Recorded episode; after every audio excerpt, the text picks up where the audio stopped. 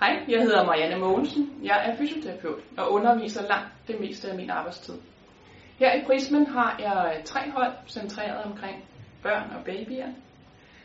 Det er efterfødsel og babyleg, det er babytummel, og det er dyredans og fede forhindringer. If you don't know that much Danish, you're still very welcome in my classes. My English might be more fun than fantastic, but it is functional, and I will be happy to translate whenever you need it. In the website of Prismen, you can see descriptions of my class in Danish, and there's a link to Billetto. And on Billetto, if you scroll down, you can see full English version of all my classes. Tilbage til dansk. Så holdene kører på dansk, men I skal være klar til at skifte til engelsk, hvis nogen af deltagerne har brug for det, bare sådan en gang imellem. På efterfødsel er undervisningen centreret omkring morstræning. Babyerne bliver inviteret med i lejene, når de er vågne og i humør til det.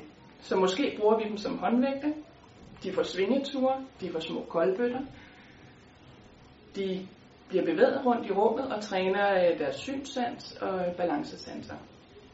Hvis børnene så ikke lige er i humør til det, eller hvis mor gerne vil have sin krop for sig selv en gang imellem, så øh, træner mor selv med sin kropsvægt eller med redskaber som for eksempel elastikker og træningsbolde. På babytummel rykker fokus over på børnene. Så der kan børnene også komme sammen med en partner eller sammen med en bedsteforælder.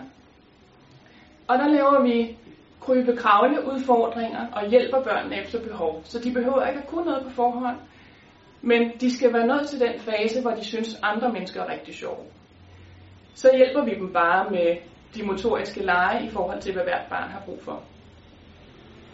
På dyrevand og fede forhindringer, der er det målrettet børn fra 3 til 5 år, men toårige er også velkommen i rummet. De skal bare typisk holdes lidt mere i hånd hen over forhindringsbanen, end de lidt større børn skal. Jeg sætter fællesleje i gang, men de er altid frivillige, så børnene må gerne vælge at fokusere på forhindringsbanen i stedet for.